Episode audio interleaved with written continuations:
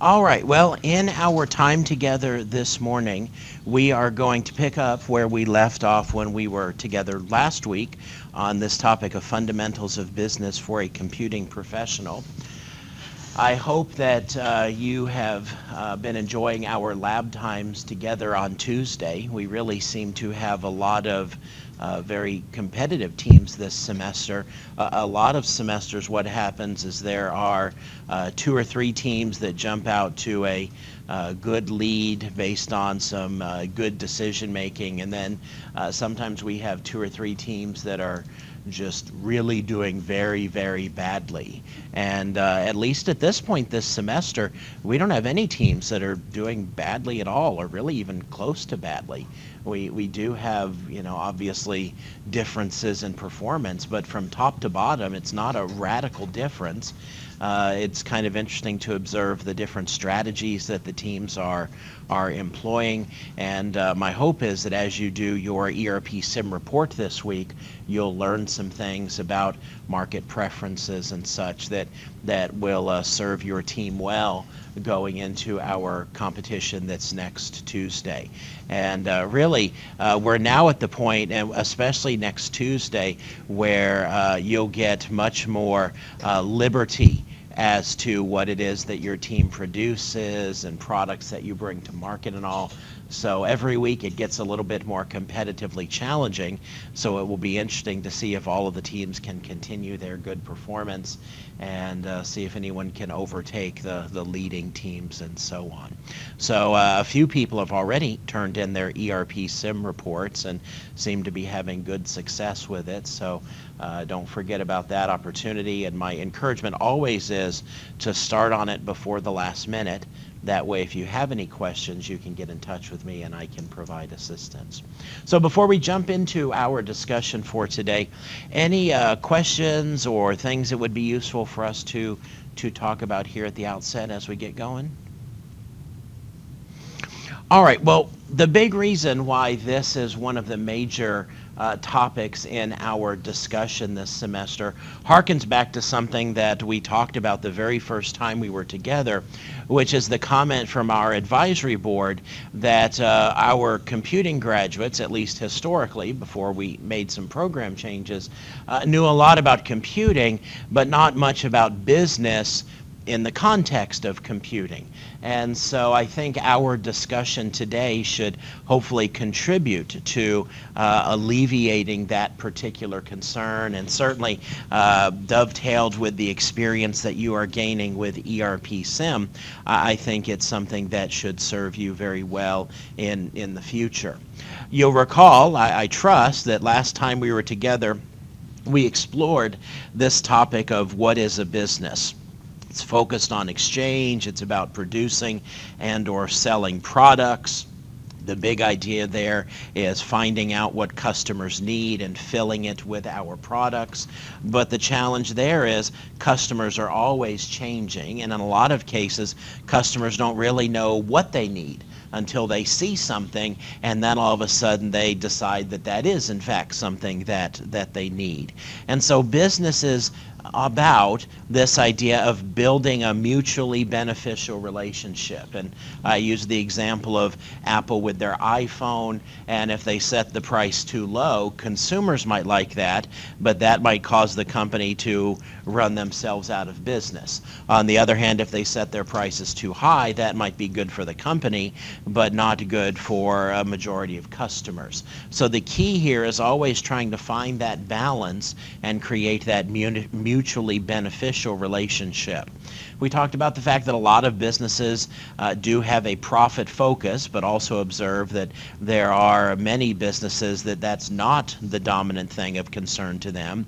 And we talked about the highly competitive environment and, and the risk that exists from things that a company might do or things that a company might not do. And basically, a company can never just say, okay, things are going along good, let's keep doing what we're doing. And I would suggest to you that you may see, I hope not, or other teams in the context of ERP SIM might see that play out. You know, if your company is humming along and doing pretty well and you're in, let's just say, first or second place right now, and you say, hey, we're doing good, let's just keep on doing what we're doing and not worry about anything else. Well, you run the risk of a competitor coming up with a strategy that the market likes a little bit better than what you're doing, or coming up with a mix of products that's a little bit better than yours, and knocking you off that position. So even though you might be doing well, you continually have to ask yourself, okay, how can we do better? How can we improve? How can we better meet the needs of our customers? And those kinds of things are what makes business kind of a challenging environment and also kind of an interesting environment as we think about it from a strategic point of view. Well, to kind of continue that discussion today, I wanted to share with you some information that comes primarily from a study that IBM did a number of years ago where they went out and they surveyed um, two different classes of business leaders. They surveyed uh, CEOs, chief executive officers of companies, which they are the the top leader. They are the ones that run the organization and and are the the primary executive in the organization. And they ask them, what are the big things that concerns you? And then they also put that same question to CIOs, Chief Information Officers. And it was very, very interesting to see the different things that were listed as concerns by these different groups. And so I thought that gives us a nice transition between what we talked about last time and some of the things that we will continue to to look at in our discussion.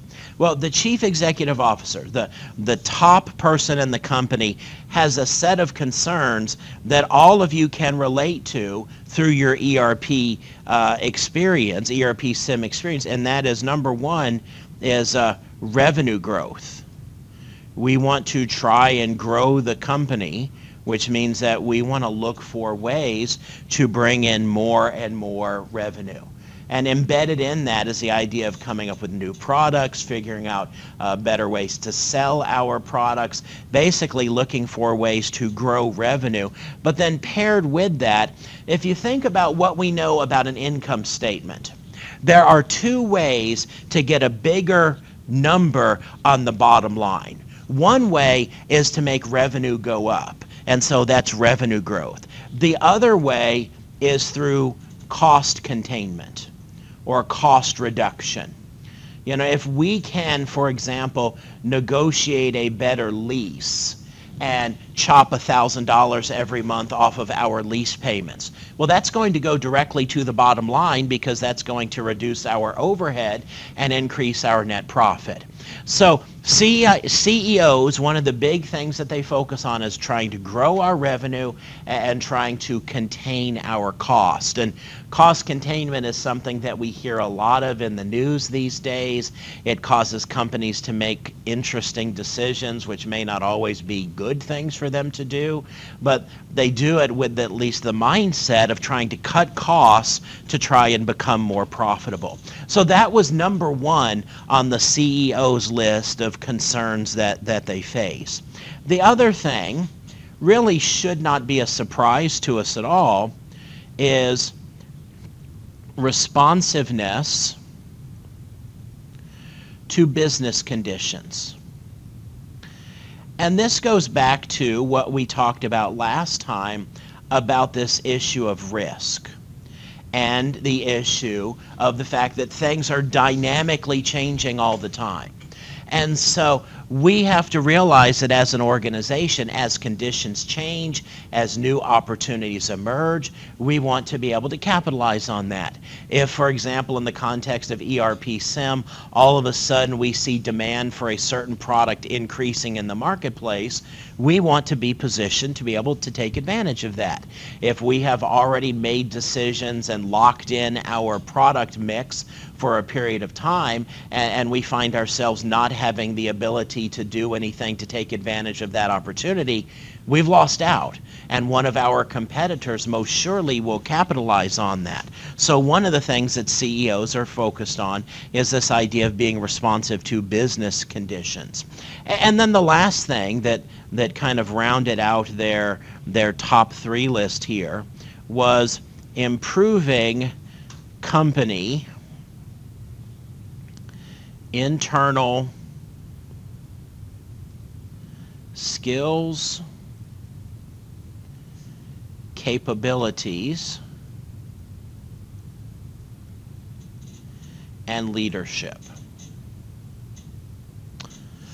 So the idea here that the chief executive officer as the chief executive wants to try and improve the abilities of all the people throughout the organization.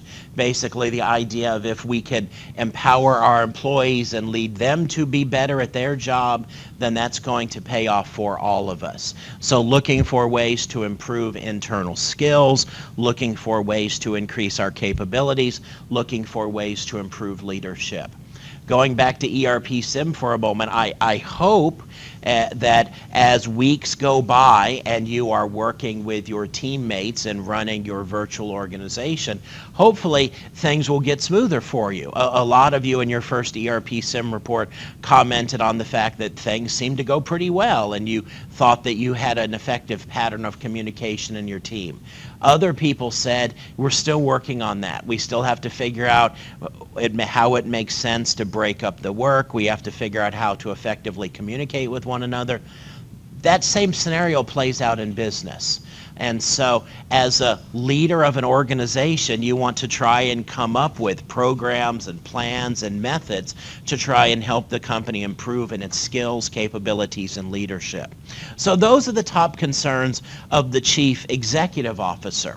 Perhaps more relevant to uh, most of us, though, is to look at the list from the perspective of the chief information officer. In other words, the technology leader of the company. Um, what are the things that, that they indicated concerned them? And, and the top thing on their list, I think, is really a, a good thing to be there. And that is aligning IT and business goals. IT exists in an organization to be of service to all the other parts of the organizations. And in contemporary organizations, we are very rapidly reaching a situation where everyone's job is influenced by information technology. Some people sit in front of a computer all day, and so obviously their job is influenced by IT. But salespeople who go out in the field and make sales and then enter those sales into a laptop or iPad or similar technology. Someone working in a plant who uses the computer system available to him or her to know what it is that they're doing that day, know it is know what it is that they're supposed to make. Even routine things like maintenance workers who have a computer system that tells them, okay, these are the things that need to be fixed and this is the preventative maintenance to be done. We are in a world now where, where just about everything that gets done touches IT in some way. So our responsibility as, as IT leaders or potential IT leaders in the future is to make sure that what we are doing in information technology aligns with the goals of the business. Now what's important about this is, is IT does not set those goals. Hopefully IT has a voice in the establishment of those goals, but the actual goals of the business are set by the CEO and the executive leadership team. And so what we have to do is we have to look at those goals and figure out what that means for us in information technology. For example, a business might set a goal of um, growing sales revenue by 10% in the next two years. Okay, so growing 10%, I guess I'm writing this out of order, growing 10% revenue uh, two years. Well, what does that mean for us in IT? That might mean, for example, that if we can help our organization roll out a mobile app that customers can use to place orders. That might be a way of increasing our sales because we're giving customers a new channel to order from us, and, and that might in fact drive them to order from us as opposed to our competitors. So in that situation, if we were to go to the CEO and say, we would like to make an investment in some hardware and some software to be able to do more in the context of mobility. And the reason why we want to do that is we believe that that will help us grow revenue in our organization. We think that that will make a substantial impact and, and uh, will pay off. Well, if I can tie what it is that I want to do with technology to the goals of our organization, now all of a sudden it demonstrates that what we're doing is in fact relevant and is going to make the executive leadership more inclined to, to give us what we want. So the idea here of one of the things the chief information officer has to do is figure out what the goals of the business are and then align information technology to support those goals as one of the chief responsibilities. The we talked about here on the part of the CEO the idea of responsiveness to business conditions. Well, one of the things that CIOs had as their top three was building responsiveness and agility into the organization through IT. So in other words, what can we do using technology to help all our people be better at doing their job? One of the big things that you often hear talked about in this space is supporting collaboration. Very few things in a business happen as a product of one person working on it in isolation. Companies put together teams. A lot of times they're cross-functional teams, which is an idea we'll come back to here in a few moments. And the team needs to be able to work together effectively.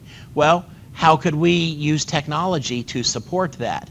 I found it very interesting. I was reading last night about some of the new features in the forthcoming Office 2016. And Microsoft Word is introducing a lot of new capabilities that allow for contemporaneous document editing and I've not actually used the product, but the article that I was reading basically said that you could have a situation where multiple people have the same document pulled up at the same time, and they can all be editing the same document simultaneously. So you could imagine you and some of your, your partners at work are working on a proposal, and as opposed to a bunch of people talking and one person typing, you all have the ability to contribute to the document. Yes, sir. I know that OneDrive is a is a big element of this because they're talking about, and it's a good example as well, uh, using a tool like OneDrive to make it very easy for people to exchange files and information with one another.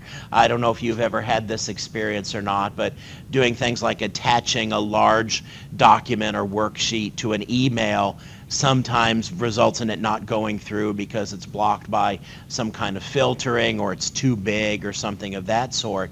And so the article that I was reading as well talked about this idea of OneDrive becoming even easier to use as a shared workspace. And so I don't know what that will actually look like, but there's a lot of things built into the newest edition of Office around this theme of collaboration. And that goes back to this idea of what can we do through information technology that will make our organization more responsive. In other words, when the chief executive and the leadership team finds a new business condition that they want to exploit, can they do that very easily? And the metaphor that's often used, unfortunately, here is sometimes IT is rather like trying to maneuver a battleship. Battleships are very powerful and very effective, but they're not known for their maneuverability. Well, IT in a lot of organizations is the same way. It works very, very well, but once it's locked in, it's very, very hard to change and very, very hard to adjust it to new things that we want to do in our organization. So can we figure out a way to have that not be the case in our company's IT? And then the last one goes, goes with this uh, uh, very nicely as well, which is enabling people and teams to be more effective through IT.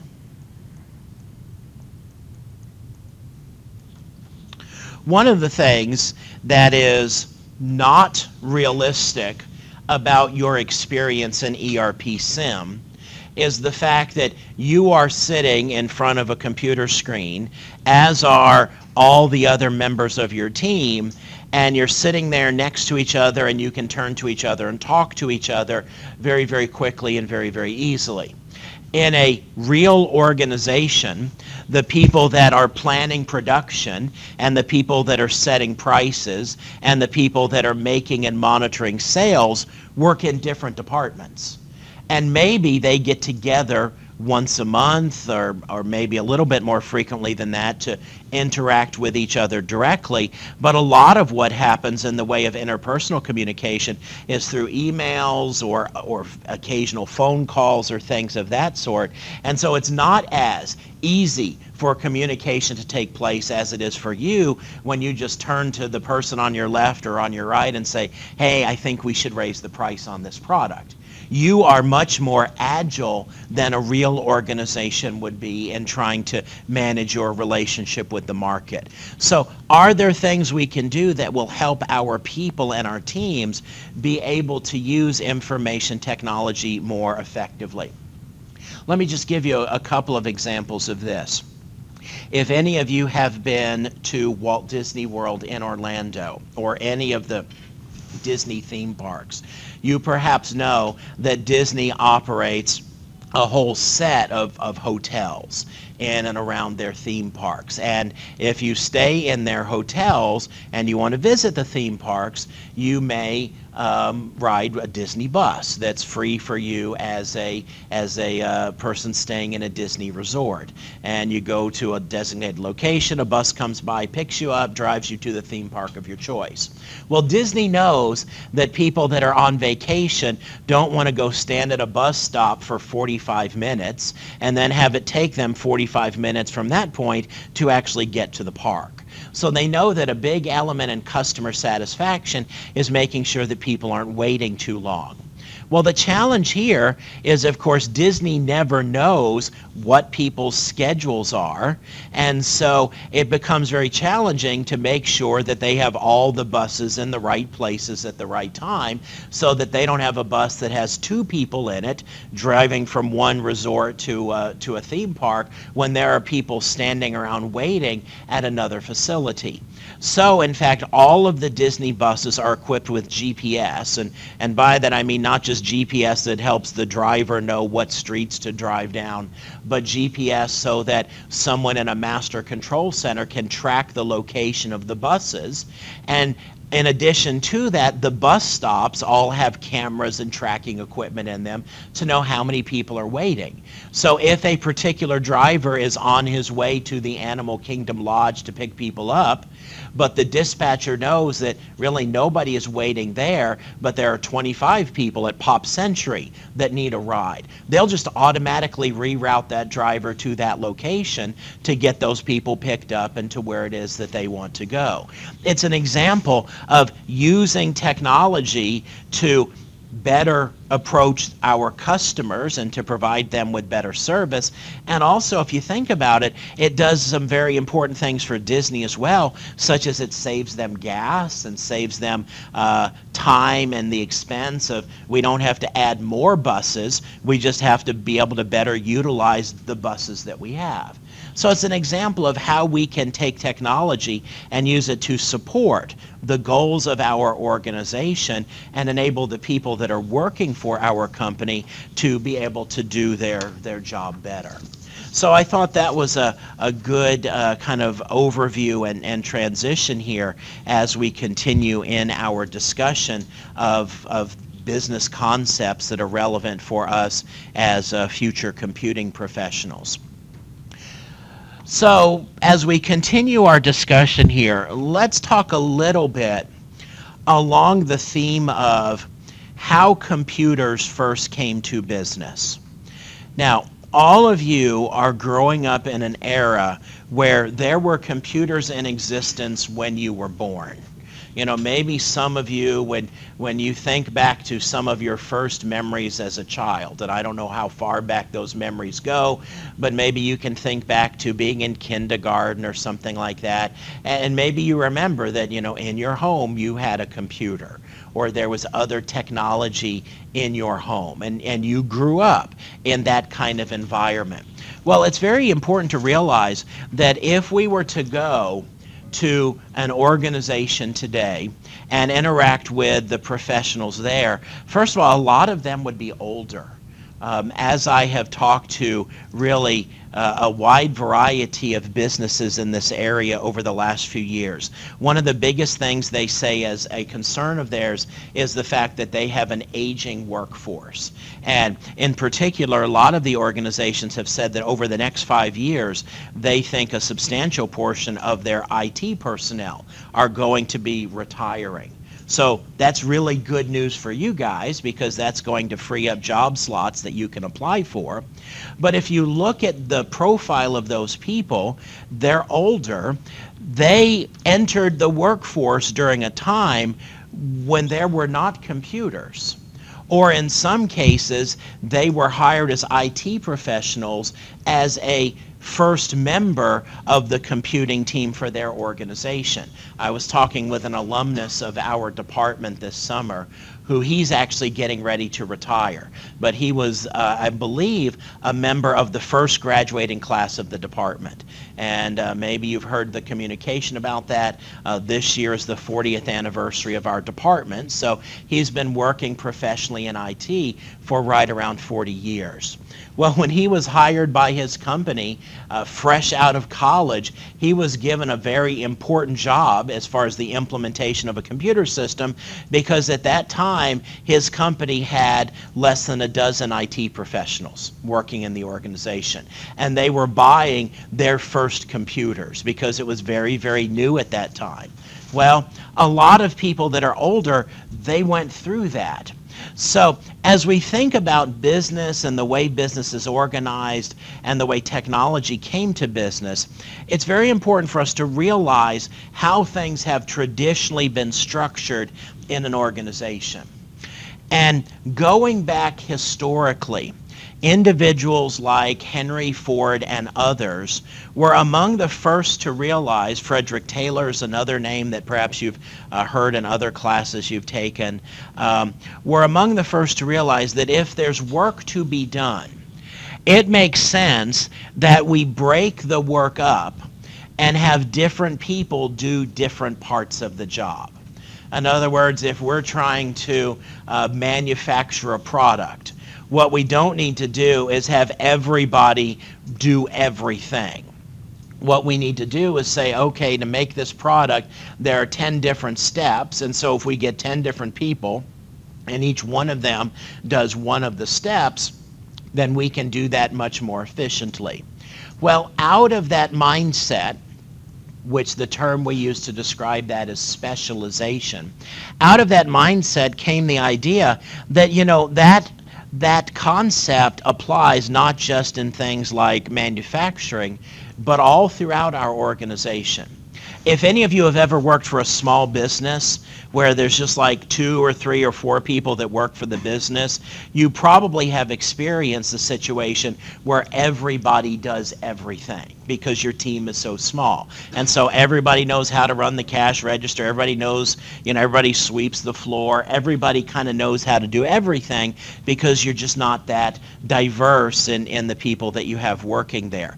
But as you grow, you begin to realize, okay, well, it makes sense to have someone just always run the register, and it makes sense to have someone always stock the shelves. And you begin to follow this, this uh, principle of division of labor and specialization. Well, what that resulted in in business is for businesses to create what are commonly called functional areas. And functional areas are traditional groupings of personnel and resources based on business activities that, that we need to, to accomplish as an organization. And these functional areas tend to be things that you would see as you move from organization to organization to organization. For example, most organizations of any size at all will have an accounting department. Well, that is a functional area. And there are people that work in that part of the organization, keeping track of our finances and preparing various statements to help us understand the financial state and condition of, of our organization. We might have a team of people that are focused on human resources. And the job of these human resources professionals is to uh, help find talent for our organization, to assist in interviewing people and getting people transitioned into jobs.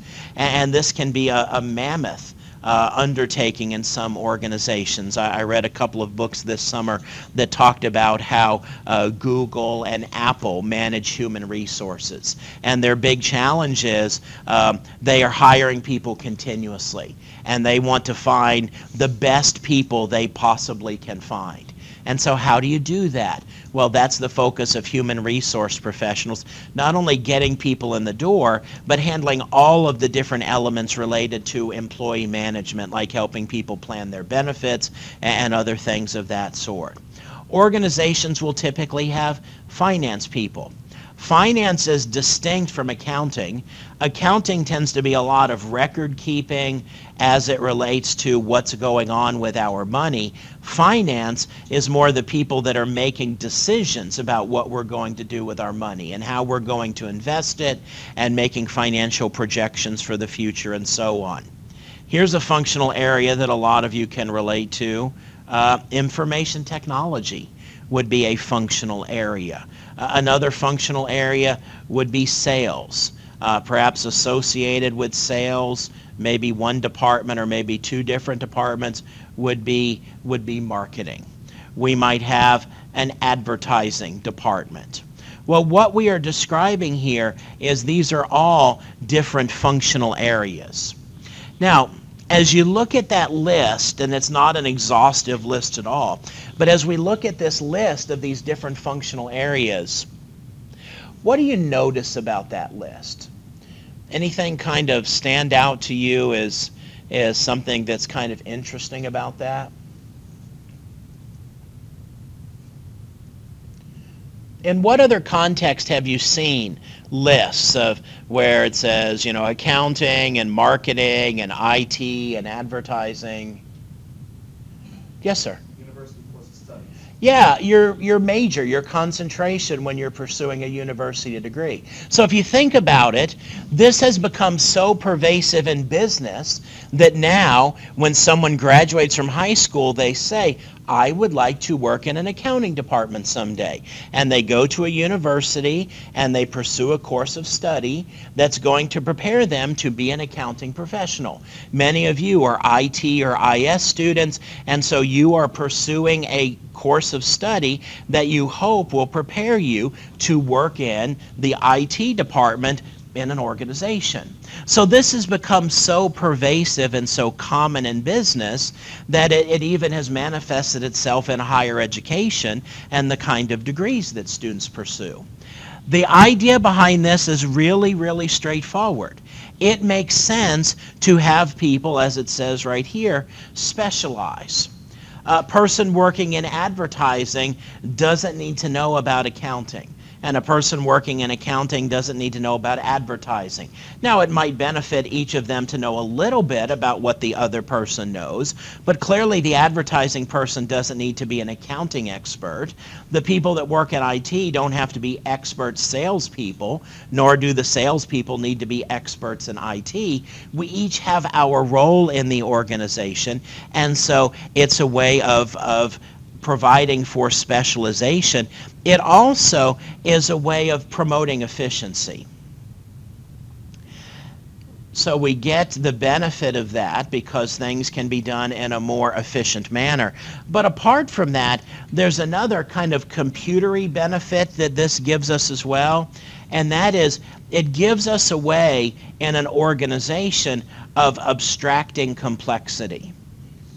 We know who does what. We know that the accounting people are going to take, take control over these things in our organization and we hire good accountants and we give them the resources that they need and we trust that they will provide leadership to our organization to fulfill that role effectively. This means that the chief executive officer of a company doesn't have to be an expert in accounting and human resources and finance and IT and sales and marketing and advertising. They have to be good at overall leadership and strategic planning, but the expertise to accomplish all of these things is embedded in each of these different functional areas, and they manage the complexity for us. Now, why are we talking about this, and, and what does it have to do with us in the context of, of information technology?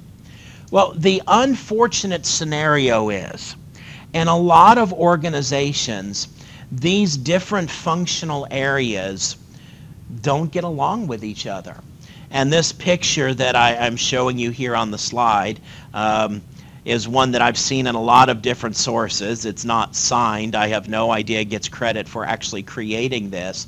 But it kind of illustrates this idea of each of these different functional areas has their own little castle and their own little moat and their own little weaponry and they kind of have the mindset of we're going to look out for ourselves and protect our domain uh, against other parts of the organization. And that's not a healthy way to build an organization. What we really should recognize is that all of us have a mutual dependency, but it doesn't always play that play out that way in, in organizations. So if we think about the history of organizations and, and the way things have evolved over time, there was a time before businesses had computers. And all of the functional areas did their job. And let's just take sales, for example. Well, once computers became available, the people working in the sales organization might have said, uh, we could use a computer. It could help us do our selling job better. We could keep track of what products our company has. We could keep track of inventory levels and so on. Let's go out and get a computer to do sales better. And so the sales department goes out and buys their computer, illustrated here by my very fancy illustration of a box with a C in it. Okay? And so that's the sales department's computer. Now, do you think they shared their computer with other parts of the organization? Absolutely not. Do you think they shared the information on their computer with other parts of the organization? Unfortunately, in a lot of organizations, the answer to that is no. It kind of goes back to the old adage knowledge is power.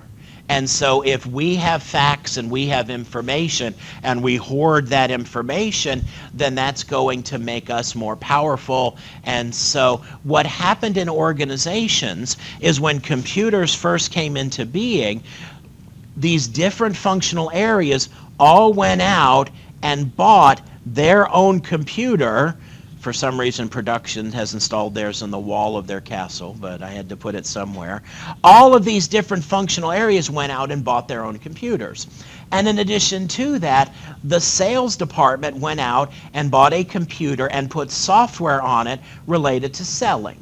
And the production department went out and bought a computer and had software on their computer related to production planning and execution and things like that.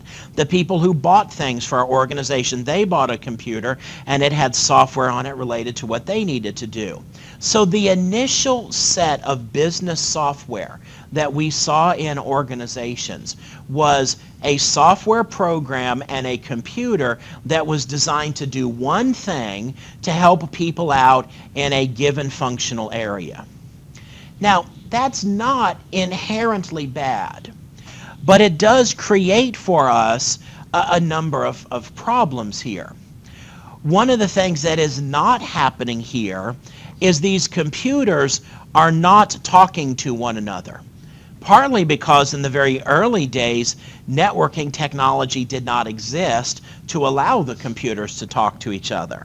But beyond that, even once networking technology became available, the different functional areas didn't want to hook their computers up to other computers. Going back to the whole idea of this is our computer, these are our resources, this is what we use, leave us alone. And so the applications that they ran, they were totally independent of one another. And so what tended to happen is let's think in terms of inventory.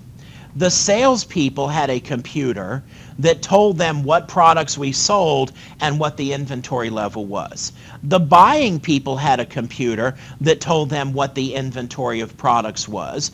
The production people had a computer that told them what the inventory levels were. And it's not illustrated here, but the warehouse had a computer that told them what the inventory levels were. Now, what do you think the chances are that all of those computers agreed with one another about the inventory levels? Just about a 0% chance of that.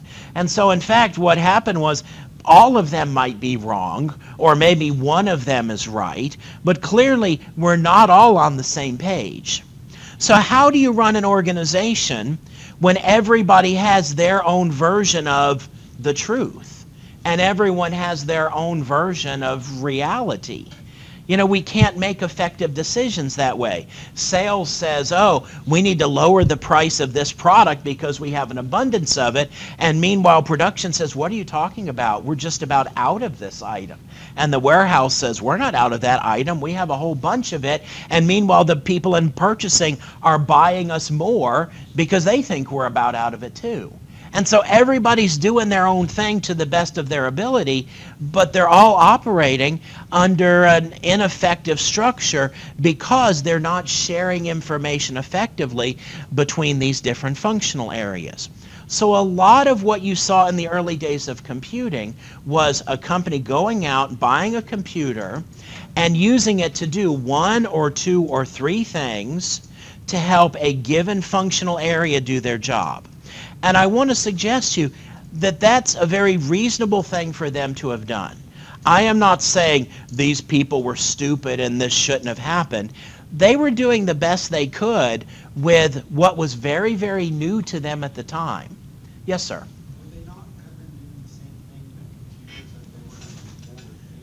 Absolutely.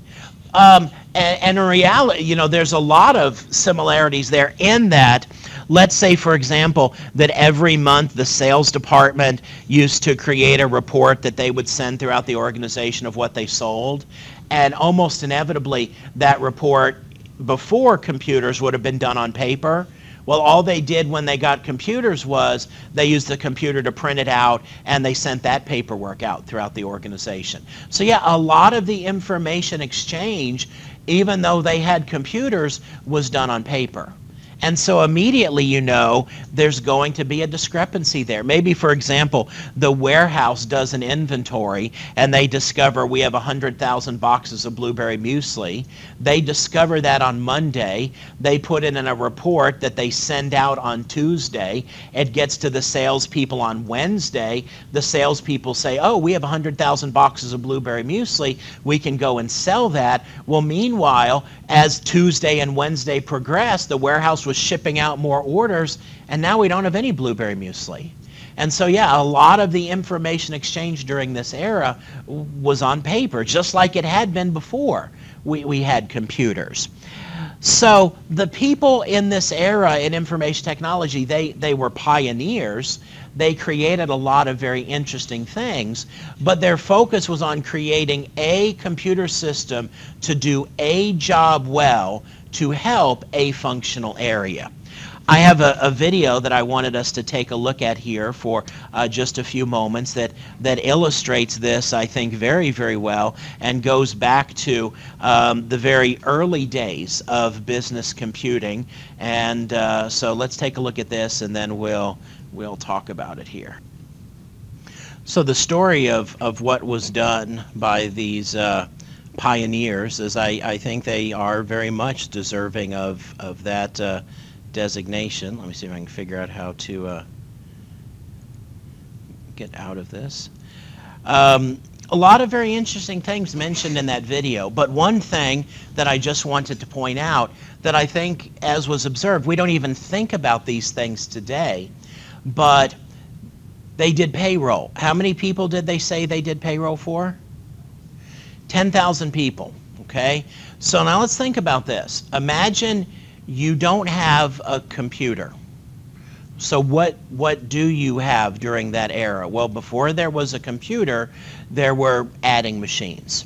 And I read a book recently that was talking about uh, one of the earliest American installations that had a computer that would have been parallel with this in time frame would have been the things going on at what's now called Oak Ridge National Laboratories.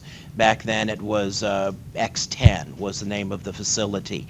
And in the book that I was reading, it talked about the people whose jobs um, were not to use the computer, but to use adding machines. And if you've ever seen the old adding machines, they, they weren't like today. They weren't battery powered or plugged into the wall or anything like that. You, you had a numeric pad and you would key in a number and then you would like pull this lever and the lever would cause the things to be printed on a tape and would cause the internal gears and mechanical mechanisms to begin the process of calculation.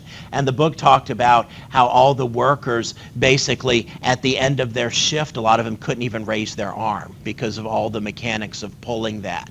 And I can imagine that after doing that for a while, you'd probably be very well prepared for like arm wrestling matches or something because, you know, that was just their job. That was before there were computers. So imagine if I gave you an adding machine, and I'll even be nice and give you like a, a modern calculator, and I said, here's payroll information for 10,000 people, which meant I, I, handed you a stack of 10,000 punch cards.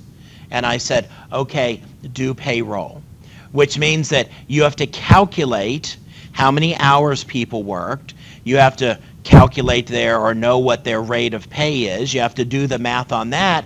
And then there's a check that has to be created. Well, guess what? We can't print out a check. There's no direct deposit back then. So you have another physical typewriter that you have to type the checks into in order to, to make payroll.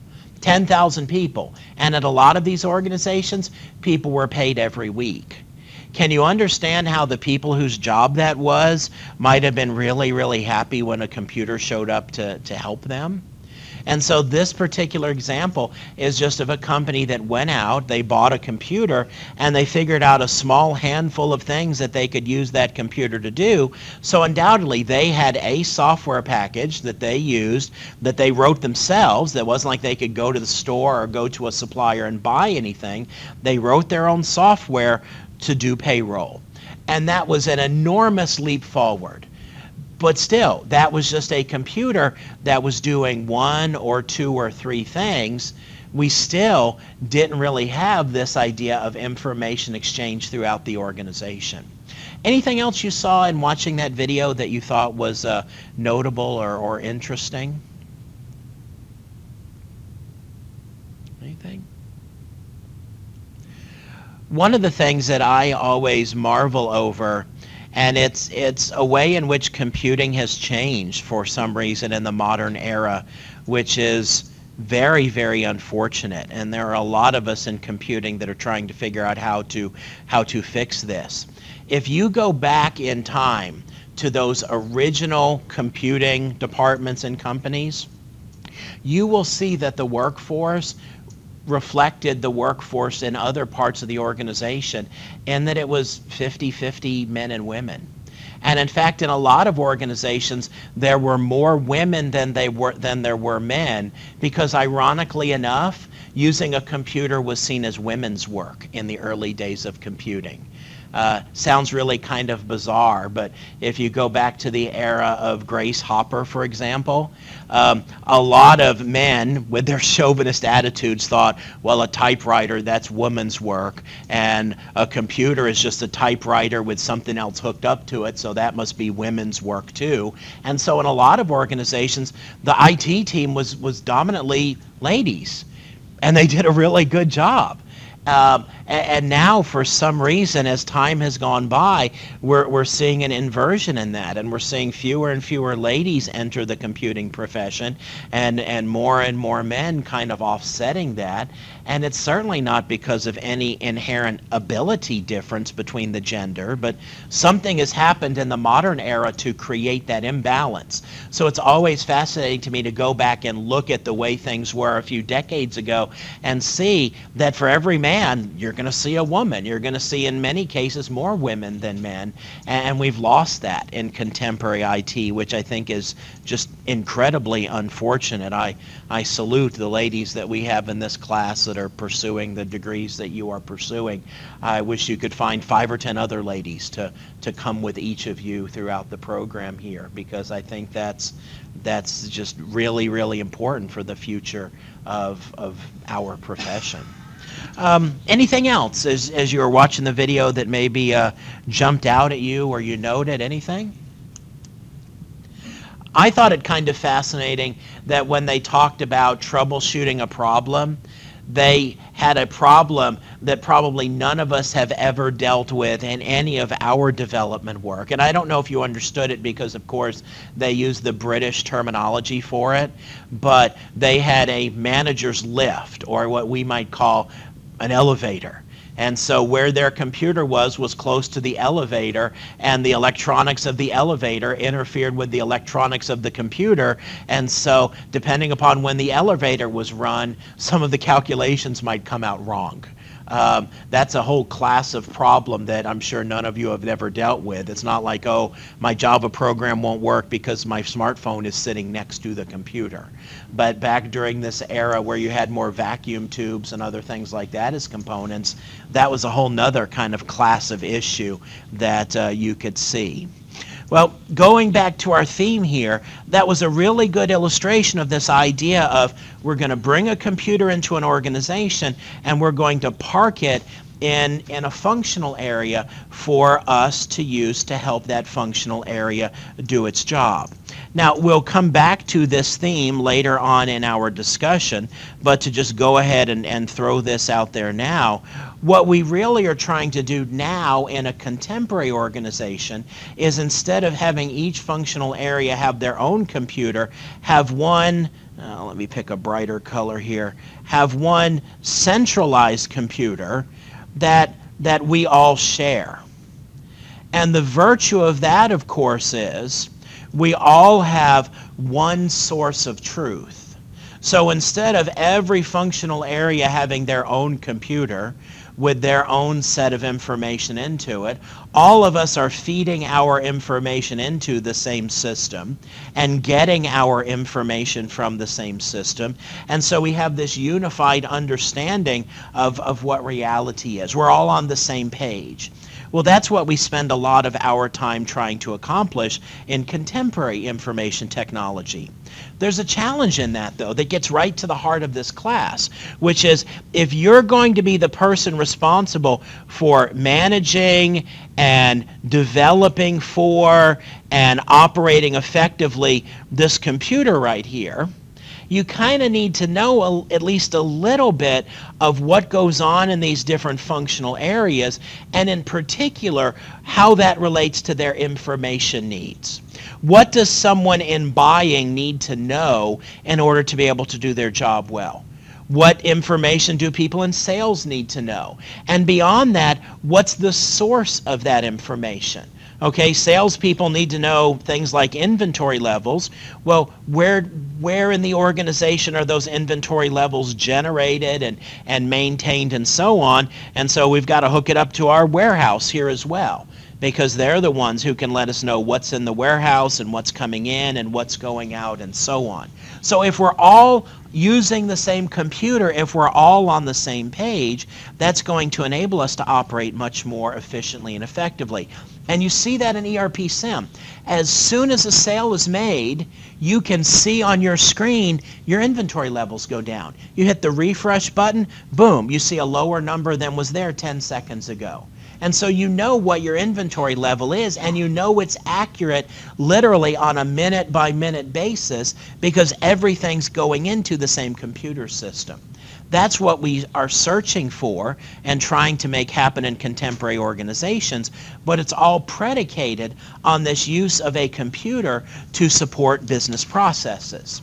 So, for the next, probably for the majority of the time that we have, have left today, what I'd, what I'd like to do is talk about, okay, these different functional areas. What do they do? And then beyond that, what does that mean in terms of their data needs? You know, what information do they need in order to be able to do their job effectively? So one of the functional areas out there is the purchasing department. What does the purchasing department do? Well, fundamentally, they purchase stuff. Well, what what does that really mean? Because it's more than just getting in the car and driving to Walmart and putting stuff in a shopping cart and driving back to the factory. It doesn't work that way. It's a little bit more complicated in a business environment. One of the things that our purchasing department must do is engage in material sourcing which means that perhaps in our organization we run a lot of, of uh, different kinds of equipment. And our equipment, a lot of it runs on not on electricity, but on, on natural gas, let's say. And so we have to find a supplier for that product. And so one of the things that our purchasing department will do is they'll look at all the different things that we buy in abundance and try and find us a supplier for it. Let's think about your ERP SIM organization. You're going to see that next week, uh, one of the new pieces of functionality is you'll be able to say exactly what you want to make. You won't be constrained by the fact that you can only do 100,000 of each of the six different flavors. So your team might say, hypothetically, um, we really want to focus on blueberry and strawberry muesli. So in a real world organization, that might mean we're going to use a lot of blueberries. Well, you can't just like call the blueberry fairy and ask him or her to deliver a bunch of blueberries. You know, if we need 10 tons of blueberries, where are we going to get that from? What's our best place to get that from in terms of blueberry quality and blueberry price and other factors like that. So in the purchasing department, they go out and they're responsible for everything as it relates to sourcing the materials that we need. Now, part of that is they play a role in, in determining the need. They're going to help us figure out exactly what we want. For example, maybe we buy blueberries and we dry them to put them in our cereal. You know, I, am guessing, I, I, haven't eaten all the different kinds of muesli and cereal there are out there, but I've never opened a box of cereal and seen like fresh blueberries in them. They're always like dried, right? Well, maybe we have historically bought blueberries and then dried them ourselves. Well, maybe there's a supplier out there that will sell us blueberries that have already been dried at a better price. Well, we can use blueberries that have been dried by another company as long as they're of appropriate quality and such. So part of what the people in purchasing have to do is figure out, okay, what is it that we really need, understanding that our need might be this, or might be this, or, or might be this. And so they're out there looking for, okay, we need blueberries. Fundamentally, that's true, but that means we could buy frozen blueberries, we could buy fresh blueberries, we could buy blueberries that have already been dried. Let's look at all those alternatives. Let's figure out which one actually makes the most sense. And of course, the purchasing people, they're really not the deciders. They can't say, yes, let's buy frozen blueberries, but they can go to the people in the organization that do develop the products and make the products and say, hey, could you work with frozen blueberries? Because if you can, we could actually save a lot of money. And think about this in terms of ERP SIM. If, if your purchasing department came to you and said, if we buy frozen blueberries, we can cut the cost of a box of blueberry muesli by about 15 cents a box. And if you're thinking about this properly, you're probably thinking, wow, if we could cut our cost by 15 cents a box, we could either keep selling at the same price and make 15 cents more every time we sell a box, or we could lower our price and really outcompete that other pesky company that's been annoying us for the last few quarters because they've been stealing all our customers from us. So if the purchasing people can help us better determine our need, it can be a real vehicle for increasing our competitiveness. So they work with, with the various people in the organization to determine the need. They, they search the marketplace to try and find stuff. I, I love the Snapple commercials because they're they're really really proud and they're also really really vague. You know, what is Snapple's motto? Made of the best stuff. They don't tell you what it is. They just refer to it as stuff, but they're very proud of the fact that they have the best stuff. Well, a few years ago, my wife and I were in I think it's Boulder, Colorado. I might be wrong about the specific location, but there's a Celestial Seasonings factory there. I don't know if any of you have ever had Celestial Seasonings. They make different kinds of flavored tea. Anybody drink Celestial Seasonings tea? It doesn't come bottled. You have to brew it yourself. Okay, so one person has. Um, anybody ever been to the Celestial Seasonings plant? Okay it's really kind of fun. You can take a tour and watch them making the tea. One of the things that I learned that's very appropriate given our ERP sim experience is every time they switch from one flavor of tea to the other, they're very concerned about cross-contamination. So they actually um, go and blow out the equipment which basically is a bunch of people dressed in these suits that kind of resemble bunny suits like you might see in an IT manufacturing facility, but not quite as elaborate, with these equipment that shoots out this very, very high powered stream of air, and they just go through and they blow out all of the equipment. And then they clean that and then they do it a second time so that your you know apple tea doesn't taste like raspberry tea because they're very concerned about that. Well, when I took this particular tour with my wife, they brought us into this one room. The room itself was about as big as this classroom, but it was four times, at least four times as high because it was a storage room in a warehouse. And the guy giving us the tour said, okay, how many of you, you know, like have sinus congestion today or you have a headache or anything? And a few people did. And he said, okay, I'm going to open the door to this room. I'm only going to open it enough. It had a big door. He said, I'm only going to open it enough so that people can walk in there. And he said, some of you may not want to walk in there if you have very sensitive noses. He said, but if you walk in there, he said, first of all, I don't think you'll be able to stay for more than 30 seconds. But walk in, and it was the room where they had all of their mint stored. Now, none of this came from the United States. All of this was sourced from different places around the globe, and it was dried, pure mint from the mint plant, or from the mint plant, not factory, mint plant, like you grow on the ground. And I walked into this room.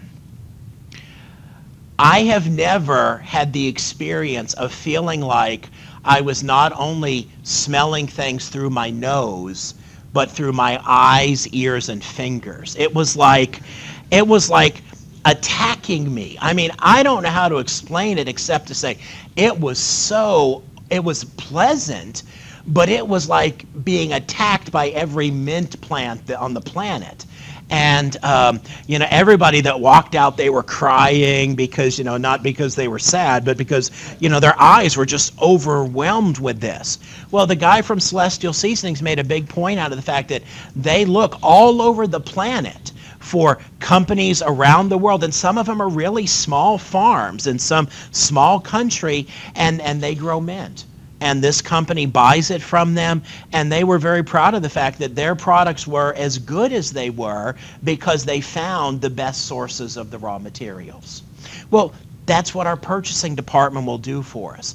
They'll search the marketplace and help us figure out, okay, this is the best whatever it is that we need for our use in our organization. You need a laptop. My job in purchasing is to go out there and help you find the best laptop that's going to fulfill your requirements. You need a projector for to hook up to a computer. You need mins, you need oil, whatever you need. My job is to save you the work of trying to find it. I'm going to go out and find alternatives, bring them back to you and say, "Okay, here's seven things. Which of these do you think is best?"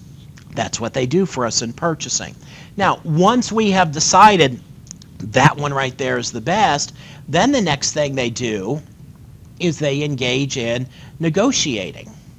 They go back to that supplier and say, We really like your mint. We would like to buy 10 tons of it from you.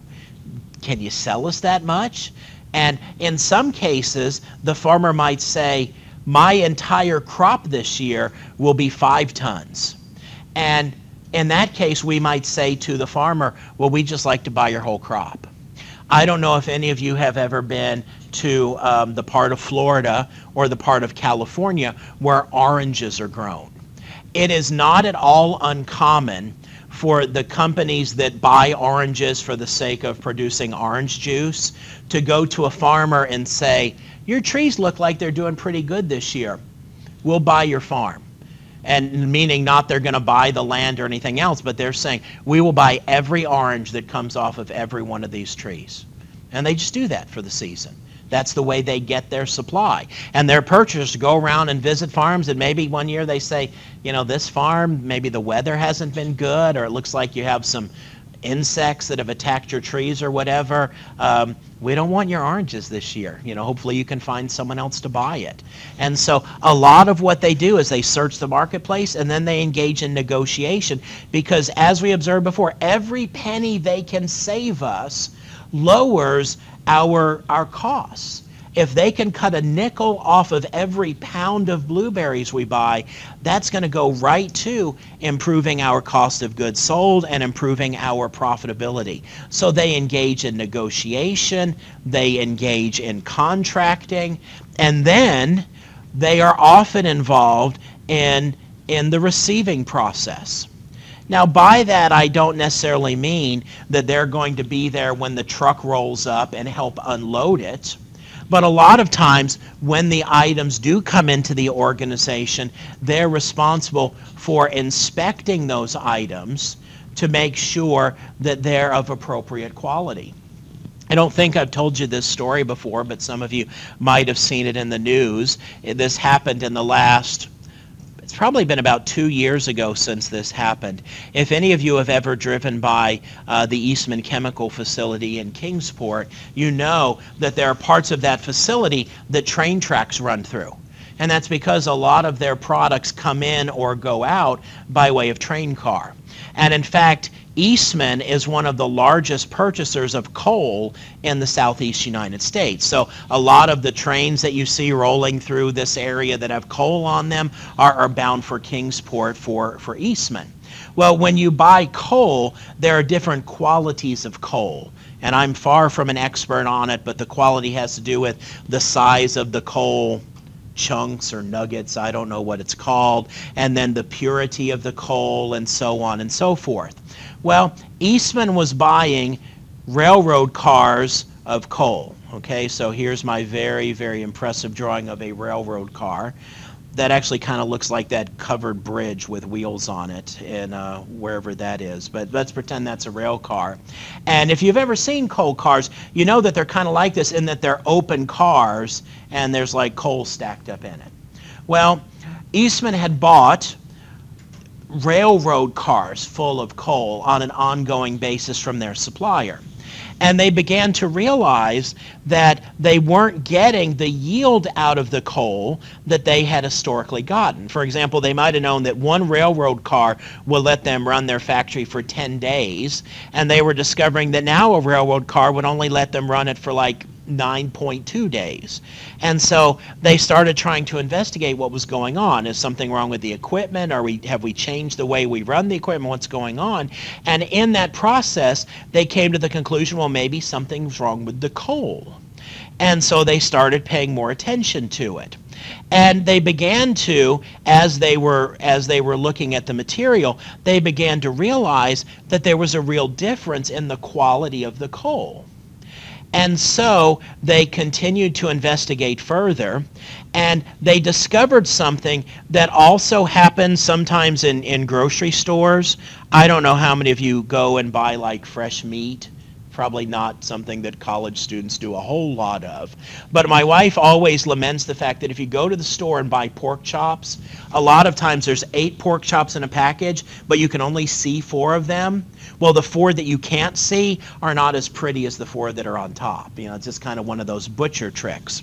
Well, what Eastman realized when they dumped out some of the coal and began to examine it more closely was the coal that was on top that they saw most readily when it was delivered was the really good quality coal, and then underneath, the coal down here was different.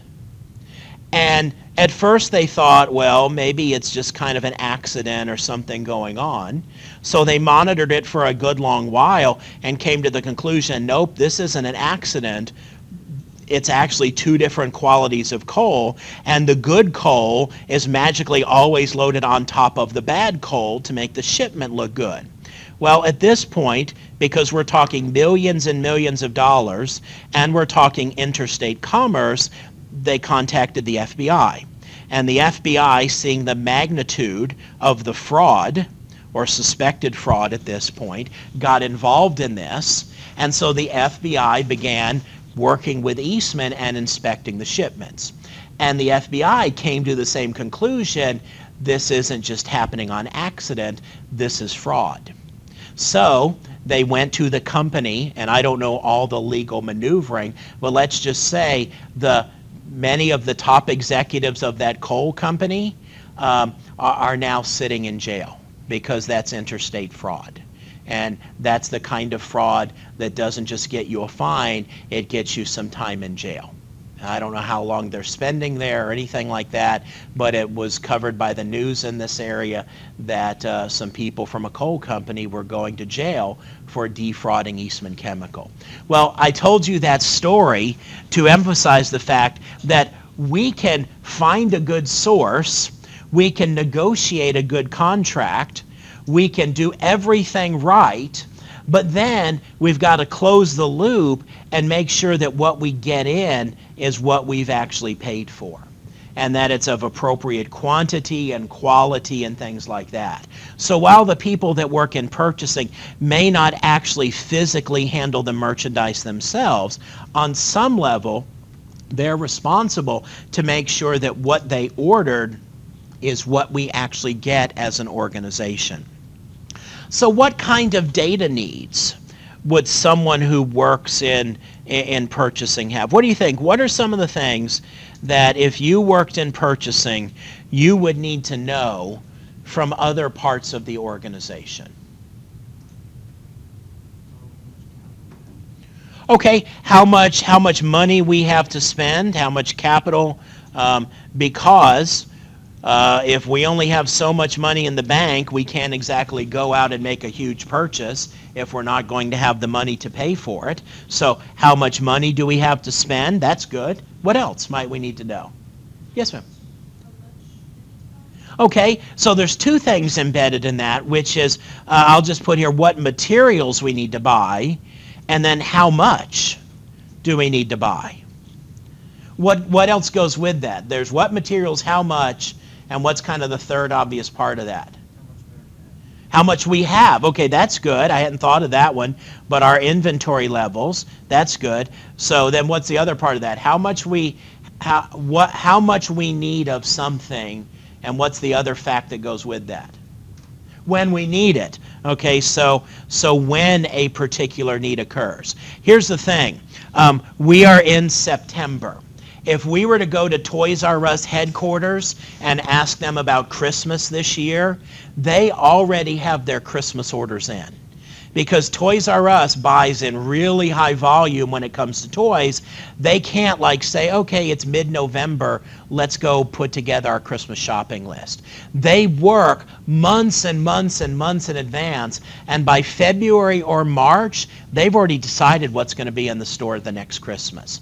Because if you go to the Mattel company and say, we want 3 million of this kind of Barbie, Mattel's going to take a while to have to make that inventory. So we've got to know not only what we need and what quantity, but but when we have to have it. Because first of all, it's got to be there when we need it, but there's no virtue in it getting there really early. Let's think of our muesli factory that you're all operating. If you say, we're going to be making blueberry muesli two weeks from now, so we need fresh blueberries Monday two weeks from now, and the blueberries show up tomorrow well, if they really are fresh blueberries, in that two week span, they may go from being really, really top quality fresh blueberries to kind of slimy little purple pellets instead of blueberries. And so we want to, you know, get things at their peak of quality, which means knowing when we, we need things. This is great. What, what else can you think of that we might need to know? Uh, let me see what I wrote down here. Uh, this is a kind of an obvious data need. Um, the who who to buy from. You know, over time, we're going to have to compile records and develop lists uh, of who is a good supplier for us to deal with, and and the inverse of that is um, who not to buy from. You know, maybe we've bought something from a company before and um, they told us we'd have it on Monday and it was a month later before we got it. Or they sent us stuff that was poor quality. And then when we contacted them about it, they gave us a hard time. So we just won't buy from them anymore. And so purchasing has to keep records uh, about that as well. So money to spend, material, how much inventory, when need, who to buy from, uh, who not to buy from. We might even want to, if we're going to involve them in, in strategic decisions, is they might want a sense of, of things that we're doing in the area of sales so that they can be prepared. In other words, we might tell them, okay, in the month of November, we're going to roll out a bunch of pumpkin flavored stuff. Pumpkin flavored coffee, pumpkin flavored muesli, pumpkin flavored eyeshadow, pumpkin flavored everything. We're going to turn November into pumpkin month. And so, in their mind, they should be thinking, okay, if this goes well, we might need more pumpkin in November than we think we're going to need at this point. So let's go ahead and talk to some of our suppliers and have a discussion like, okay, we're not saying we want to place an order today, but if we came back to you next week and said we needed 5,000 more pounds of pumpkins, could you get that for us and what might the price be? And so if we keep them in the loop about sales and promotions and such, they can help us. Now, as we look at these data needs, notice how much of this comes from outside of the purchasing department. The who to buy from and who not to buy from is something that the people in the purchasing department keep track of on their own. But the money they have to spend and how much of a given material we need and what our existing inventory is and when we need it and what sales promotions are going to happen. Those are all things that the people in purchasing, they don't decide. They don't inherently have those facts unless they're given to them. So one of the things that we have to account for in our information management in our organization is to make sure these people have the information they need to be able to do their job effectively. Because if we go back to where we started, if they can do their job really well and save us money, that money is going to directly improve our profitability. And so that's what the purchasing department does for us.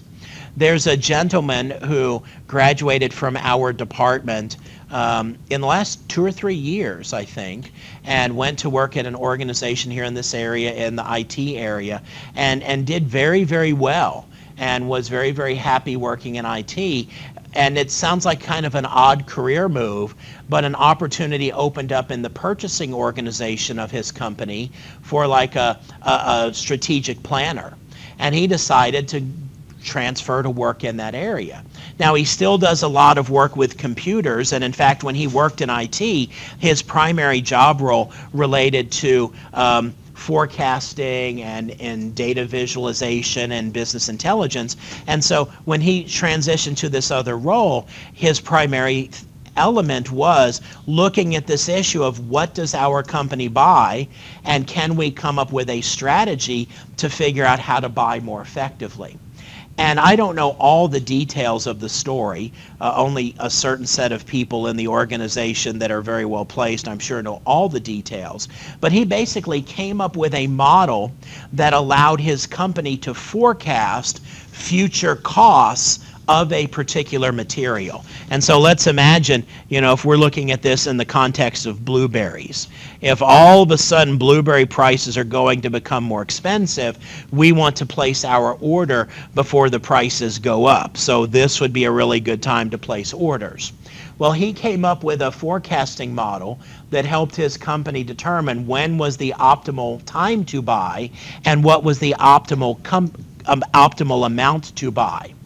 Well, the end result of that was in his first year in that new position, he became everybody's best friend because his model worked and saved the company several million dollars. Do you think he has job security? Oh, yeah. You know, not many IT people can say, uh, I went to work today and saved my company $5 million. Um, but he could make a statement like that because of what he was able to do by taking information the company had and taking information from other sources and using it to develop a model that aided the company in, in their purchasing process. And so the information needs here are, are not earth shattering, but it's very important for the proper functioning of, of our organization. Well, let's jump to um, I'm going to skip over one here. Let's talk about the warehouse here for a moment. What, what do they do in, in the, the warehouse? Well, the warehouse is a very important place in our organization. It's, it's not really the most glamorous part of our organization, but on a nuts and bolts level, it's, it's really, really critical to us being able to do what it is that we need to do. The warehouse is where all of our raw materials will come after we have bought them. So when the people in purchasing buy the blueberries and the strawberries, and I don't know why I just wrote receiving raw matiers. I don't even know what that is. It sounds like French or something. So give me a second here to fix that. I, I have learned um, that, at least for me, it is very hard to write and talk at the same time. So sometimes that's why I have to just be quiet and spell out things correctly. Okay, so they receive the raw materials. So the blueberries, the strawberries, everything else, they have to receive those raw materials and, and then they have to store those raw materials. Now, even if you've never been in a warehouse before, you probably have seen pictures of warehouses and you know that it's basically you know a large building or set of buildings with racks that have have large accumulations of materials on them. Well, there can be some real challenges associated with certain kinds of products. Maybe, for example, we're dealing with products that are inherently hazardous. I mentioned a few moments ago, I told you the adding machine story. That came from a book I read that I, I highly recommend that you put on your reading list called uh, The Girls of Atomic City which is about Oak Ridge National Laboratories and, and how Oak Ridge, Tennessee basically was founded by the government for the, prospect, for the, for the process of, of refining uranium. Well, here's the thing. If you work in a warehouse and the primary thing that you store is uranium, that's a little bit different than storing blueberries okay? And so we have to take very specific precautions to make sure that things are stored in a way that we maintain not only safety, but the item at the peak of quality. A number of years ago, I toured a um, produce warehouse. Don't really know why, but I like to take tours, and so I took a tour of a produce warehouse. And they had, if you know anything about produce, you know that for the most part, it's stuff you have to keep cold. And so we walked into the warehouse, and I think there was a small area that was non refrigerated for certain kinds of products. And then we walked into the first refrigerator, and it was a huge room, and it was cold. It was like walking into your refrigerator, and there were all the different products there and everything. And, um, you know, we looked around like, oh, strawberries and stuff. And, and then um, we were surprised. The guy was like, okay, now let me take you into the next uh, refrigeration zone. And so we walked kind of through the first refrigerator room into a second refrigerator room, and immediately you noticed the humidity level was higher. And he said, in the first room, we keep the humidity level and I forget what the number was. It was like 40%. And then we walked in the next room. He said the humidity level here is 60%. He said because some fruits and vegetables, they like to be stored in a lower humidity. Some like to be stored in a higher humidity. And then we walked, he said, I've got one more room to show you. And we walked into another room. And I want to say he said the humidity level was like 95%. It was like walking into a cloud literally, because you walked in and almost instantaneously you were wet and all of the boxes were wet. So it was like walking into a cold cloud and instantaneously being soaking wet because there are some fruits and vegetables that like that kind of high humidity environment. Well, if I'm running a produce warehouse, by configuring my cold storage to appropriately set the humidity level, I might be able to keep bananas fresh for longer than the standard 10 days. I might be able to keep them fresh for 20 days. And that's going to be a big difference in my overall profitability because I'm going to have to throw away fewer bananas. So there's actually a lot of important planning that goes into the storing of raw materials. It's not just a matter of, hey, take this stuff and put it over there. Sometimes we have to be careful about that.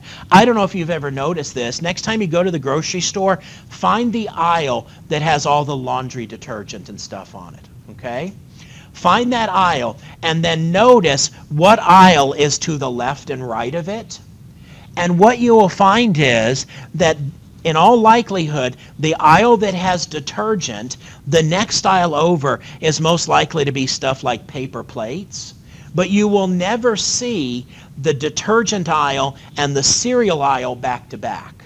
Because if that happened, your frosted flakes would taste like laundry detergent.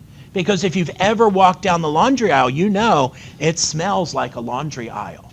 Well, that odor can permeate other food products. So where they put stuff in the grocery store has to contend for that potential for, for cross-contamination. So there's a lot of things that go into planning a warehouse to make sure things are stored appropriately. Managing the stored stock. I've got lots of stories I could tell you related to this, but I'll, just pick two.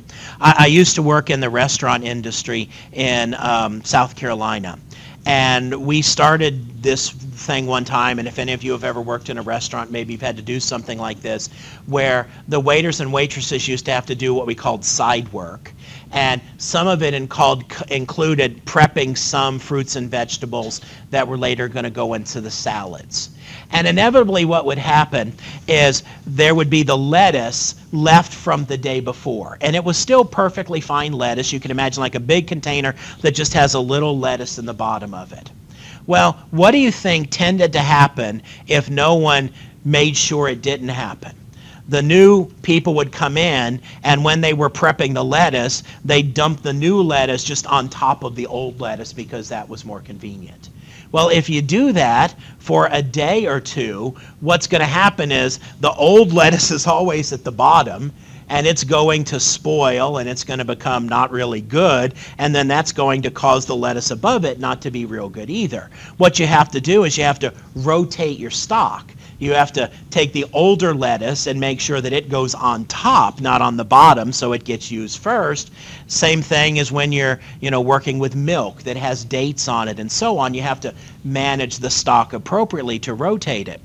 Um, one organization I worked with in the past had a warehouse where they were storing commercial food related products and I, I went on a, a an inventory tour one day just to kind of walk around and make sure that inventory was being done properly. And up on one of the racks near the roof, I looked up and I saw this pallet behind another pallet. And it had boxes on it. I could tell that much. But the boxes, I don't know how to describe it except to say the boxes had slime growing all over them.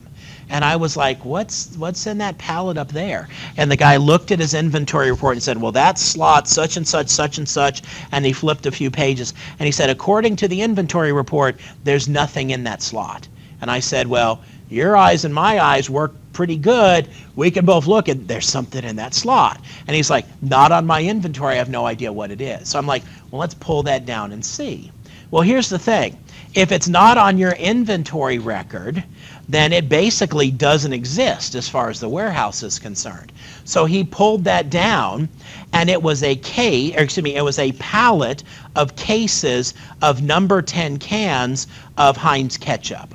Now, if you've never seen a number 10 can, it's like the, the commercial can. It's like bigger than anything you'd buy at home, although you can buy them at Sam's Club. But it basically holds about a gallon of stuff. So you can imagine a can that holds about a gallon of ketchup, and there's six of those cans in a case. And probably on a pallet, there's probably 48, 50 uh, cases of ketchup. He pulled it down, dropped it on the floor, and and it was quite a sight to behold.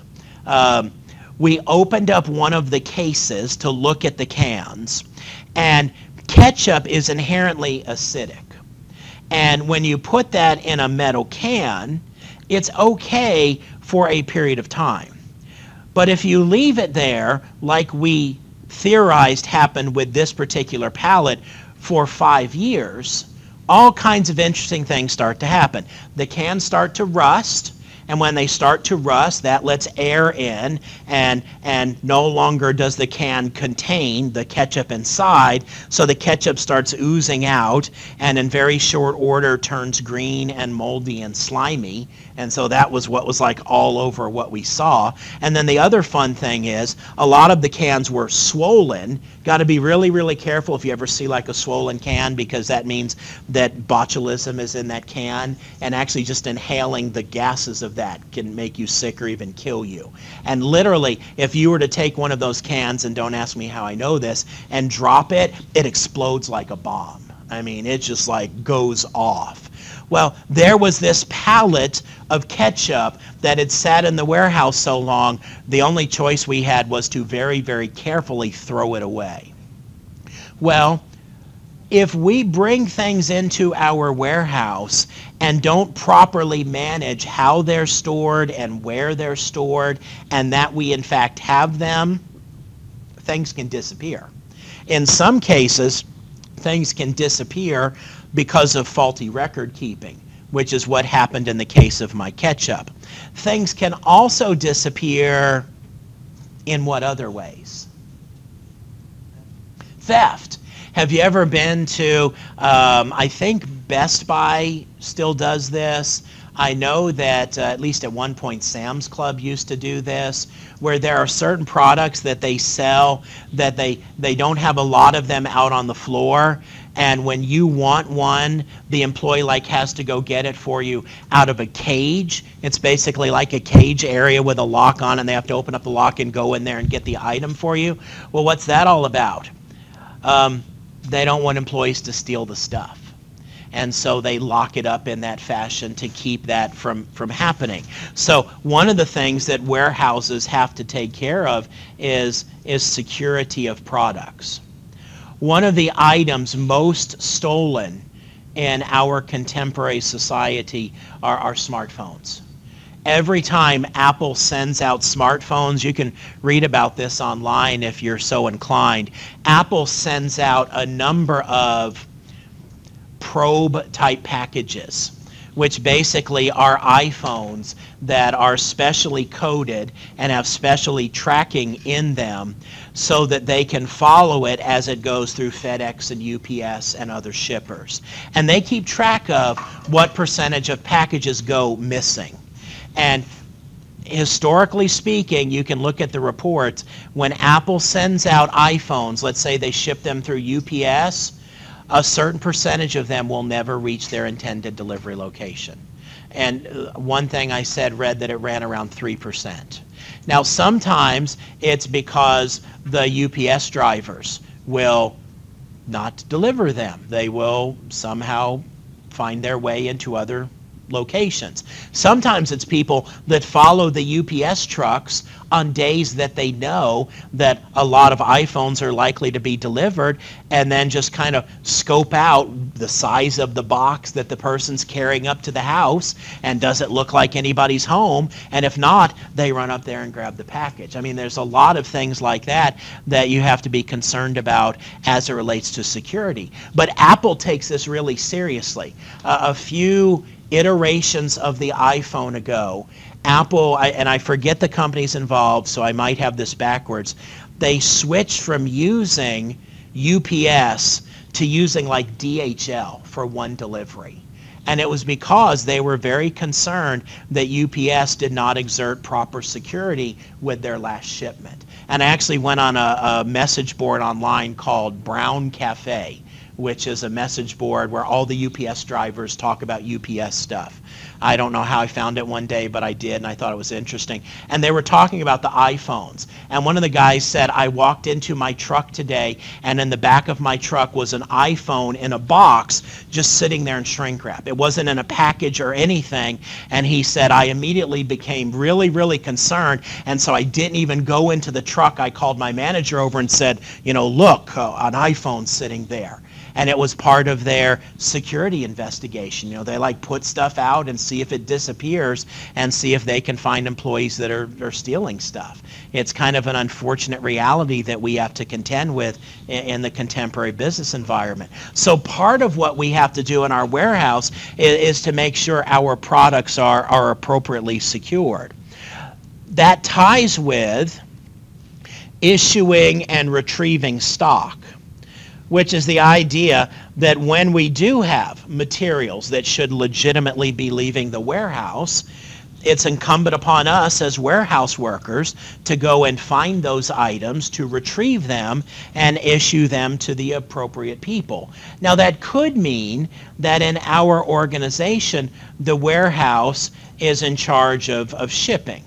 Amazon maintains distribution warehouses where they have this huge accumulation of products and the people there go and they pick the merchandise, they put it in the boxes that eventually make their way to your house and to my house. So the next stop after the warehouse in that situation is, the customer. So a lot of what they are doing is handling what is called outbound logistics.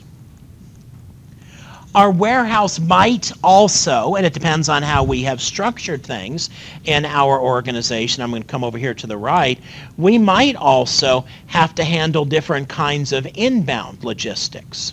Now, we already talked about inbound logistics in terms of retrieving of raw materials, but we might also have inbound logistics in terms of customer returns of merchandise. So I order something from Amazon and I decide I don't want it and I ship it back to them and it goes back to the warehouse. And in that point now the person in the warehouse has to open it, make sure they understand what it is, make sure that it's appropriately packaged and that I didn't ship them back something different than they were expecting and, and authorize me to retrieve to receive a, uh, a refund or, or whatever have you. So the warehouse is a very kind of blue collar nuts and bolts kind of place where a lot of work gets done. We have a class member here wearing a Dunder Mifflin shirt. If you ever watch The Office, a lot of stuff happened in the warehouse. Uh, kind of a semi-realistic warehouse, although in the case of the show, much smaller than any real production warehouse I've, I've ever actually seen in, in the real world. Well, if you think about the data needs of, of people working in the warehouse, they have a lot of needs as it relates to the materials. They need to know, okay, this material is hazardous. They need to know this material needs to be stored in refrigeration. Um, I told you about the refrigeration rooms I had been in. That same facility also had a frozen freezer room. And it was the coldest place I think I've ever been in my life. and I've, you know, been in different places during the winter, but this seemed colder. It was a freezer room that I, I think they kept at 30 below zero, but it felt colder than that. And what I still remember about that is the lighting was very similar to the lights we have in this room, the fluorescent lights. But it was so cold in there, the fluorescent in the light bulbs froze.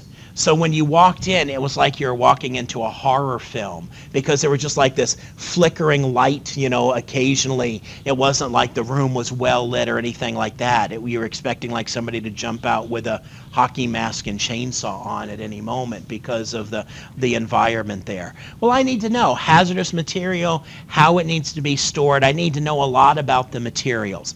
I obviously need to know uh, about sales that have been made you know, what am I shipping out? How is, how is that going to happen? When Amazon, every once in a while, they will get certain products that are very, very popular that they know customers are going to buy. The most recent example I know of about this goes back a few years to when um, the Harry Potter books were all the rage. And when the new Harry Potter books came out, literally hundreds of thousands, if not millions of people all over the country wanted the new Harry Potter books from Amazon. And so what Amazon did is as soon as they got the books in from the publisher, they boxed them up. So that that way when they got an order all they had to do was slip a la- or slap a label on the box because they were already boxed and ready to go and that way they could get things out really, really, really quickly.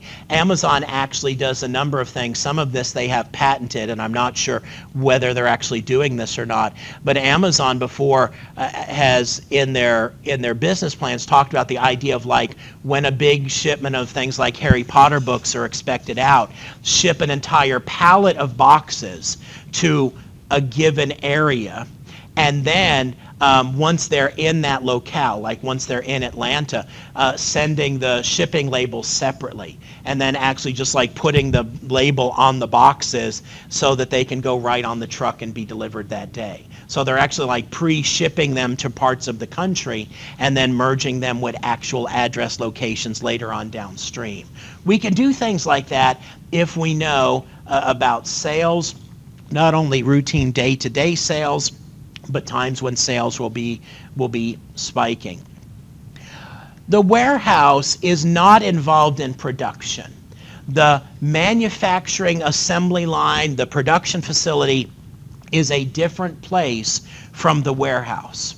But the warehouse has a very intimate relationship with production in that we store their raw materials we then send them to them so that they can make muesli or whatever have you out of them. And then once they've done their job, they send it back to us for us to store and get ready to ship them out to customers. So we have a very, very intimate relationship with the production department, which means that we really need to know what they're doing. And we need to know, okay, tomorrow morning they're going to start on a big batch of blueberry muesli, so we've got to stage all of their products so that we can move them over there and have them ready to go. Because if we don't have them their products when they're ready to go, we're going to hear about it. And so the warehouse is a functional area in our organization that has a lot of very specific data needs that are critical to just keeping things flowing along effectively in our organization. I wanted to talk about the warehouse first, and then we'll back up a slide, and this will be the last one we'll have time to talk about. I said that the factory and the warehouse were two different areas. Well, now we're talking about the factory. Depending upon our organization, we might call this different things. We might call it the factory. We might call it the you know production. We might, in fact, refer to it as logistics or operations. Um, lots of different terms we could use, but we're talking about, like what's illustrated here on the top right of this slide, the place where we, where we make stuff. Well, what are these guys focused on? Their big thing that they do is called production execution which does not mean we kill production, but means that we execute it in terms of making it happen. And so their job is, okay, today, 25,000 boxes of blueberry muesli. Today, 10,000 boxes of mixed fruit muesli.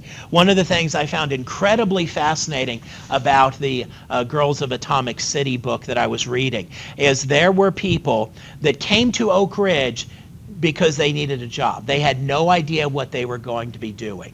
And a lot of them were women, which is why it's called the Girls of Atomic City. And a lot of them were to work in this X10 facility. You can find pictures of this online. And their job, they didn't know what their job was. Their job was to work on an assembly line type thing with these big cauldrons that were contained in this housing and they had all these different dials and wheels and levers and basically they were told okay this stuff is going to be dumped in and you have to watch all these dials and you know here's how you make adjustments to it to make sure that it's done properly. And then at the end of a period of time when this happens you push this button and someone will come and, and retrieve that and then you start all over again. And th- their whole job was to make this stuff and literally had no idea what they were making. They just called it stuff because it was uranium. They were refining uranium for the atomic bomb. And the government did not want our enemies to know that that Oak Ridge, Tennessee is where a whole bunch of uranium is that we're going to use in, in military combat. So even the people that worked there had no idea what they were doing. And in fact, if anybody got, you know, like uh, curious and started asking questions, the book talks about the fact that they just disappeared which doesn't mean that somebody like put a bullet through their head like in a movie. It just meant they were fired and they were shipped. You know, they were like, you're fired, and they put them on a bus and sent them out of town because they didn't want people that were curious. And so it's just fascinating to read this book that talks about all these people doing all this work, and none of them had any idea what they were actually doing. Well, that's not the reality in most contemporary factories that people know. I'm making cars, I'm making blueberry muesli, I'm making laptop computers or whatever have you. But what happens in these factories is we make stuff. Now, we can't just make stuff. There's a lot of preliminary production planning and scheduling that has to happen. And you guys have seen that in your ERP sim experience. You have already faced the very real world scenario of we need blueberry muesli, we need mixed fruit muesli. Which do we want to make first? And how much do we want to make? It's a very, very real world problem that that professionals all across this country have to decide every day as it relates to running their factory. Um, I've worked at a few different companies where there were people that were paid pretty good sums of money, and their primary job was not to actually make the stuff, but to come up with a plan for okay, we're going to make this, and this is how many we're going to make of this, and then we're going to make this, and they develop this whole production schedule. The same thing is true for them as it is true for you in ERP Sim. Your goal is to not run out of anything. But the challenge is that's often very, very hard to accomplish. The ideal production schedule is one where, you know, as you sell your last box of blueberry muesli, the warehouse with new boxes of blueberry muesli is rolling in. And there's no virtue in having a million boxes of blueberry muesli. We want to make sure we have enough of every flavor to meet demand. Not trivial, as you have already seen and will continue to see this semester that's a big part of what has to happen in operating a, a factory like this. Production monitoring. I think I make a statement somewhere in the training videos you watch related to ERP SIM that your factories essentially exist in utopia because if you order 25,000 boxes of something, you get exactly 25,000 boxes. You know, in the real world, it doesn't play out that way. If you're running an automatic automatic assembly line, you may order 25,000 and get 25,020 because of just the way the batches worked out and how the machine was loaded. Or you might get 24,874 because somebody accidentally messed up some of them and we had to throw them away. You know, maybe the glue wasn't good and so some of the boxes weren't sealed and so we had no choice but to discard them. So production monitoring is a big element in this because we don't want that to happen. So we are constantly using automation and using people to keep a look on, on, what, on what actually happens. This summer, went another tour of a manufacturing facility of a place I cannot tell you much about.